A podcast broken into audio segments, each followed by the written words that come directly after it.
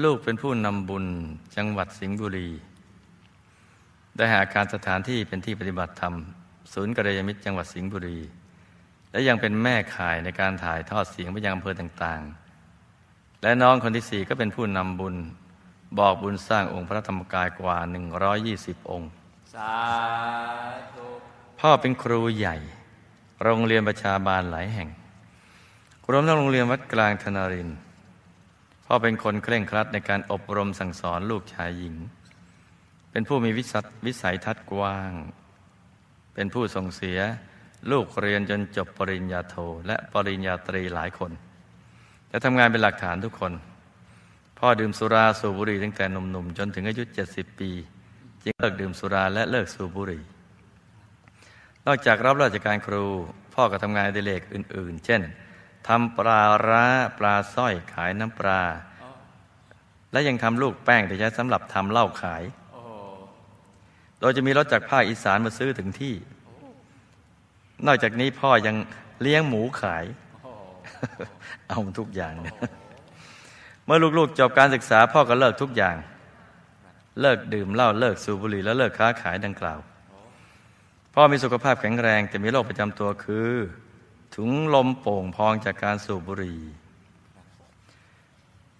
เมื่อ 25 กุมภาพันธ์ 46 ขณะรอใส่บาตรพระอยู่หน้าบ้าน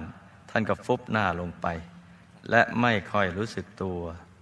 เขารับราชรับการรักษาที่โรงพยาบาลและก็ห้องไอซียูแล้วออกไปอยู่ที่บ้านของลูก วันที่ 17 กรกฎาคม 46 คุณพ่อก็ถึงแก่กรรม อายุได้ 86 ปี ก็เพิ่งมีกี่วันนี้เลย วันนี้วันที่อะไรนะจ๊ะยี่สิบห้าครับอ๋อหนึ่งอาทิตย์นะ แม่เป็นแม่บ้านและค้าขายผักในตลาดสดสิงห์บุรี แม่เคยบวชตอนอายุ 17 ปี บวชหลายพรรษาและก็ศึกมา มีอุปนิสัยชอบทำบุญกุศลและเป็นผู้นำบุญหลายวัดในสิงห์บุรี แม่จะเป็นคนใจดีใจบุญและมีนิสัยชอบให้ของและอื่นๆ แก่ทุกๆ คนเท่าที่แม่จะให้ได้ แม่เป็นลูกกำพร้าทั้งบิดาและมารดาตั้งแต่อายุห้าปี โดยมารดาตายตอนแม่อายุสามปี ส่วนบิดาตายเมื่อแม่อายุห้าปี แม่อาศัยญาติมาตลอดไม่ค่อยมีความสุขนัก แม่ป่วยเป็นโรคความดันโลหิตสูง ตั้งแต่อายุ 41 ปี ใช้ยาตลอด เคยเส้นเลือดในสมองแตกสองครั้ง และครั้งที่สามไม่รู้สึกตัว เจาะคอให้อาหารทางสายยางตลอดมาเป็นเวลาสองปีสองเดือน ปัจจุบันยังมีชีวิตอยู่อายุ 85 ปี คุณแม่มีหลานชายบวชพระอยู่สองรูป พระลูกชายของน้องสาวคนที่สี่ อายุ 26 ปี บวชเนนตั้งแต่อายุ 9 ปี จบการศึกษาปรริญญาธรรม 5 ประโยค จนอายุได้ 18 ปี จึงได้ศึกมาศึกษาทางโลกจนจบปริญญาตรี ขณะกำลังเรียนเนติบัณฑิต ขณะเดียวกันก็ทำงานที่กรมศิลปากรหนึ่งปี เกิดเบื่อหน่ายทางโลกจึงกลับมาบวชใหม่ เมื่อ 18 พฤษภาคม 46 ไปปฏิบัติธรรมที่วัดป่า มีอาการร้อนตามตัวและที่ศีรษะมาก จิตตก อาจารย์บอกว่าเป็นจากวิบากกรรมเก่า คุณแม่มีกรรมอะไร เส้นเลือดในสมองยังแตกถึงสามครั้ง และต้องทรมานอยู่จนปัจจุบันสองปีกว่า และจะช่วยคุณแม่ได้อย่างไร คุณพ่อมีกรรมอะไรจึงฟุบลงไปกระทันหัน และไม่รู้สึกตัว ก่อนเสียชีวิตต้องทรมานอยู่ถึงห้าเดือน เหตุใดท่านทั้งสองจะมีอาการคล้ายคลึงกันมากคะขณะนี้พ่ออยู่ภพภูมิใด ต้องทำบุญอะไรจึงจะช่วยท่านมีความสุขพระหลานชายของลูกเป็นอะไร เมื่อบวชใหม่อีกครั้งจึงเกิดอาการตัวร้อนศีรษะร้อนทำอย่างไรจึงจะหายคะก็เป็นเคสตัดดี้สำหรับคืนนี้ เอาสั้น ๆ กันแล้วกัน แต่ว่าเป็นเรื่องฝันในฝันนะฝันในฝันหลับ แล้วก็ฝันเป็นตุเป็นตะเป็นเรื่องเป็นราเป็นโน่นเป็นนี่ ก็มาเล่าสู่กันฟังเรื่อยเปื่อยเชื่อก็ได้ไม่เชื่อก็ได้ ฟังเพลินๆเพราะนี่รายการอนุบาล ฝันในฝันวิทยา เล่าฝันในฟังก่อนนั่งธรรมะ พ่อตายอายุ 86 ปี ที่อยู่ดีๆ ก็เกิดฟุบหน้าลงในขณะรอยใส่บาตรก็เพราะกรรมปานาติบาตตามมาทัน ปานาติบาตที่เคยฆ่าสัตว์ทำอาหาร ในปัจจุบันนี้เนี่ยที่หนักๆ นอกเหนือจากทำปลาร้าปลาสร้อยคือเลี้ยงหมูขายให้เขาเอาไปฆ่า แล้วบางทีก็ฆ่ากินเองด้วย โดยทุบที่คอหมูจนตายตรงหัวตรงคอนะกรรมนิมิตสลับกันโดยเห็นภาพทำบาปฉายมาก่อนสลับกับภาพทำบุญที่ตัวเองทำเป็นประจำเช่นเช่นใส่บาตรและสร้างองค์พระเป็นต้น ทำให้บุญที่ทำในช่วงท้ายพยุงไม่ให้ไปนรก และชิงช่วงส่งผลก่อน ตายแบบหลับแล้วตื่นขึ้นในกลางวิมานทองที่ยังไม่สุกปลังมาก ขนาดย่อมย่อมในสายวิทยาธร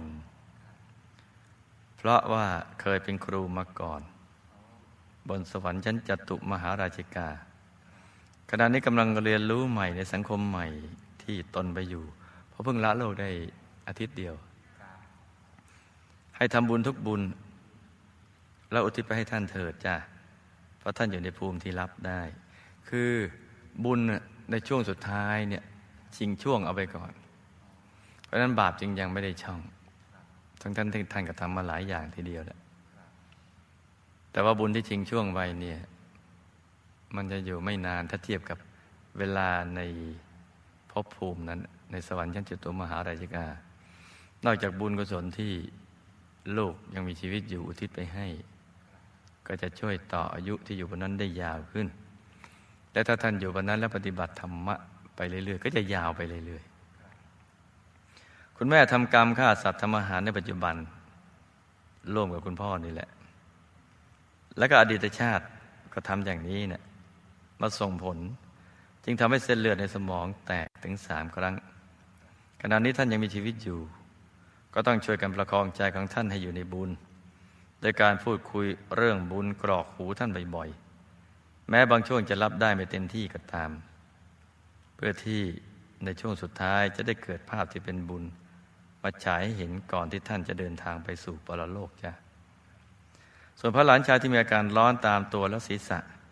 ทำให้จิตตกก็เพราะเป็นวิบากกรรมปัจจุบัน ที่บวชครั้งแรกรักษาศีลยังไม่บริสุทธิ์ แต่รายละเอียดจะไม่พูดในที่นี้ เพราะฉะนั้นบวชครั้งนี้จะต้องรักษาพระวินัยเคร่งครัด แล้วการเหล่านี้ก็จะหายไปเอง ให้อดทนหน่อย อย่าเพิ่งลาสิกขากันแล้วกัน จะได้เป็นบารมีติดตัวไป กับกรรมในอดีต เคยเกิดในสังคมเกษตรกรรม ได้ฆ่าสัตว์ทำอาหารโดย ต้มน้ำให้เดือดแล้วก็เอาปลาเป็นเป็นเนี่ยนะ เอาเป็นไปเลยนะพอน้ำเดือด โยนใส่ลงไปใน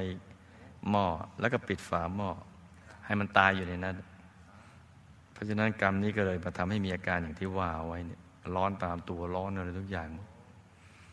ให้ไปปล่อยปลาบ่อยๆ แล้วอาทิตย์ส่วนกุศลก็จะหายจ้าอย่าสึกนะจ๊ะ